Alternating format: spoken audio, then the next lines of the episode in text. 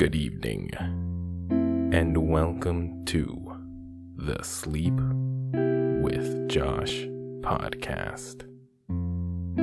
It's the podcast where you sleep with Josh. I am comedian Josh Yang, and every episode I read various pieces of literature in my trademark monotone voice to help you drift off to sleep. Literature like the dictionary, laws, various manuals, the different terms of services that everyone agrees to but never really reads, and other random, boring ideas.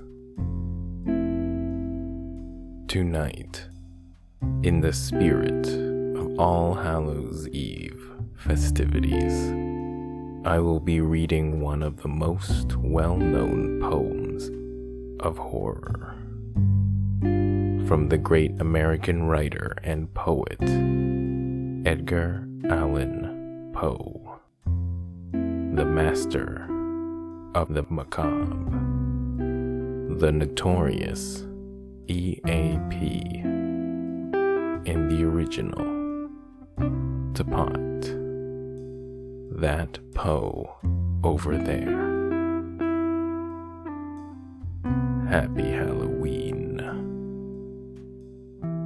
If you find yourself enjoying this experience, please follow this podcast on your podcast player of choice and tell everyone you know that you sleep with Josh. Because at the end of the day, the more people that sleep with Josh, the better. You can also follow me on social media at Josh Yang Comedy.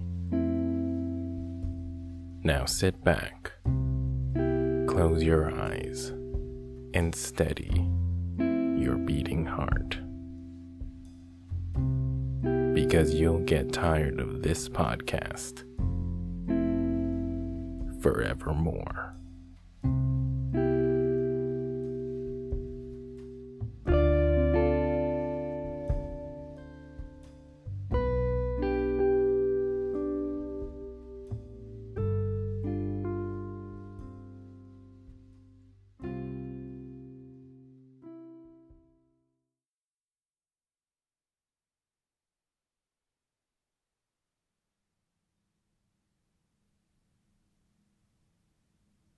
The Raven by Edgar Allan Poe.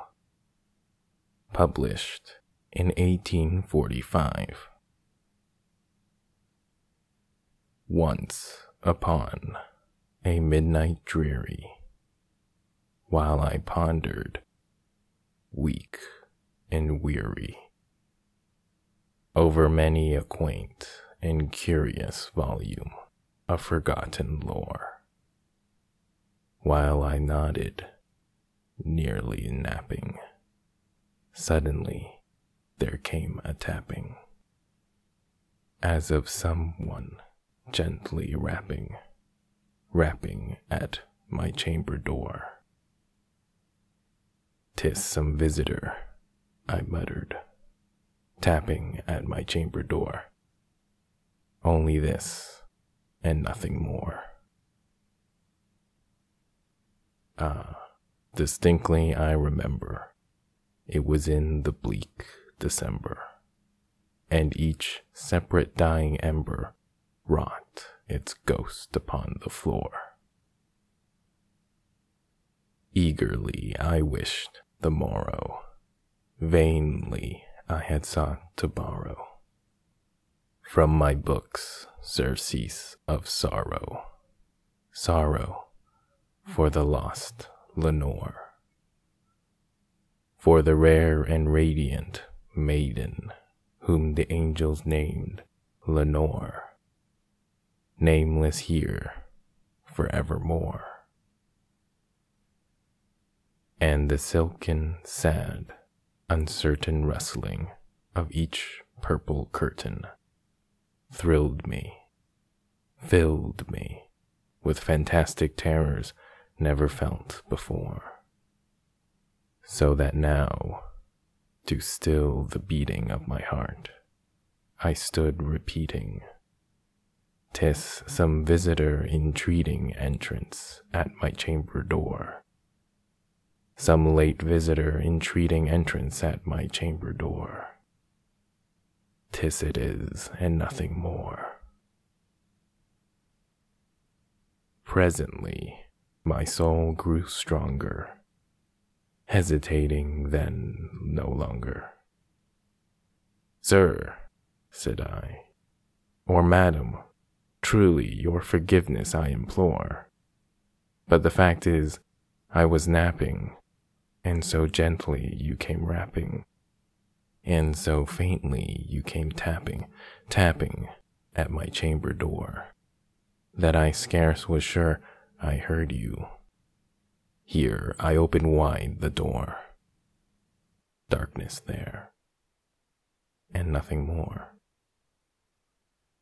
Deep into that darkness peering. Long I stood there wondering, fearing, doubting, dreaming dreams no mortal ever dared to dream before.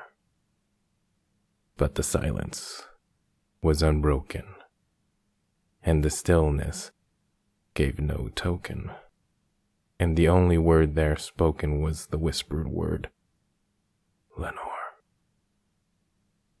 This I whispered, and an echo murmured back the word, Lenore.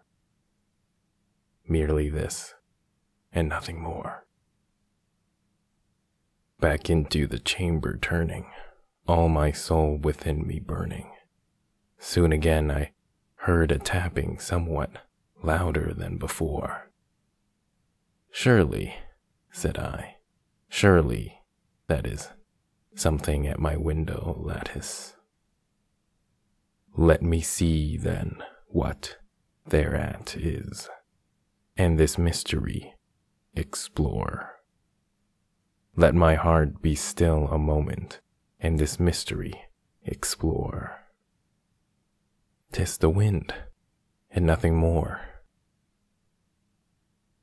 Open here I flung the shutter when, with many a flirt and flutter, in there stepped a stately raven of the saintly days of yore. Not the least obeisance made he, not a minute stopped or stayed he, but with mien of lord or lady perched above my chamber door, perched upon a bust of Pallas just above my chamber door, perched and sat and nothing more. Then, this ebony bird beguiling my sad fancy into smiling. By the grave and stern decorum of the countenance it wore. Though thy crest be shorn and shaven, thou, I said, art sure no craven, ghastly grim and ancient raven, wandering from the nightly shore. Tell me what thy lordly name is on the night's Plutonian shore. Quoth the raven, Nevermore. Much I marveled, this ungainly fowl, to hear discourse so plainly, though its answer little meaning, little relevancy bore. For we cannot help agreeing that no living human being ever yet was blessed with seeing bird above his chamber door. bird or beast, upon the sculptured bust above his chamber door, with such name as Nevermore. But the raven, sitting lonely on the placid bust, spoke only that one word, as if his soul in that one word he did outpour. Nothing farther than he uttered, not a feather, then he fluttered, till I scarcely more than muttered, Other friends have flown before, on the morrow he will leave me, as my hopes have flown before. Then the bird said, Nevermore. Startled at the stillness, broken by replies so aptly spoken. Doubtless, said I, what it utters is its only stock and store, caught from some unhappy master whom unmerciful disaster followed fast and followed faster, till his songs one burden bore, till the dirges of his hope that melancholy burden bore, of never, nevermore. But the raven, still beguiling all my fancy into smiling, straight I wheeled a cushioned sheet in front of bird and bust and door. Then, upon the velvet sinking, I betook myself to linking. Fancy unto fancy, thinking what this ominous bird of yore, what this grim, ungainly, ghastly, gaunt, and ominous bird of yore meant in croaking nevermore. This I sat, engaged in guessing, but no syllable expressing to the fowl whose fiery eyes now burned into my bosom's core. This and more I sat, divining, with my head at ease, reclining on the cushion's velvet lining that the lamplight gloated over. Fadu's velvet violet lining with the lamplight gloating o'er. She shall press nevermore. Then, methought, the air grew denser perfumed from an unseen censer, swung by seraphim whose footfalls tinkled on the tufted floor. Wretch, I cried, thy God hath lent thee, by these angels he hath sent thee. Respite, respite, and nepenthe from thy memories of Lenore. Quaff, oh, quaff this kind Nepenthe, and forget this lost Lenore. Quoth the raven, Nevermore. Prophet, said I, thing of evil, prophet still, if bird or devil, whether tempter sent, or whether tempest tossed thee here ashore, desolate, yet all undaunted, on this desert land enchanted, on this home by horror haunted, tell me truly, I implore. Is there, is there balm in Gilead? Tell me, tell me, I implore quoth the raven. Nevermore. Prophet, said I, thing of evil, prophet still, if bird or devil, by that heaven that bends above us, by that God we both adore, tell this soul, with sorrow laden, if, within the distant Aidenn, it shall clasp a sainted maiden, whom the angels name Lenore. Clasp a rare and radiant maiden, whom the angels name Lenore. Quoth the raven, Nevermore. Be that word, our sign of parting, bird or fiend, I shrieked, upstarting. Get thee back into the tempest and the night's Plutonian shore. Leave no black plume as a token of that lie thy soul hath spoken. Leave my loneliness unbroken. Quit the bust above my door. Take thy beak from out my heart, and take thy form from off my door.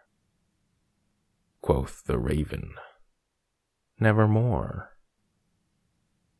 And the raven, never flitting, still is sitting, still is sitting on the pallid bust of Pallas, just above my chamber door, and his eyes have all the seeming of a demon's that is dreaming, and the lamplight o'er him, streaming, throws his shadow on the floor, and my soul from out that shadow that lies floating on the floor shall be lifted nevermore.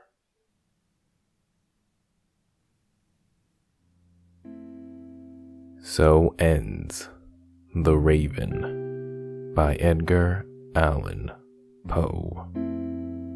Congratulations, you've just slept with Josh. But if you're still awake, please don't forget to follow this podcast and tell everyone you know that you sleep with Josh forevermore. Good night.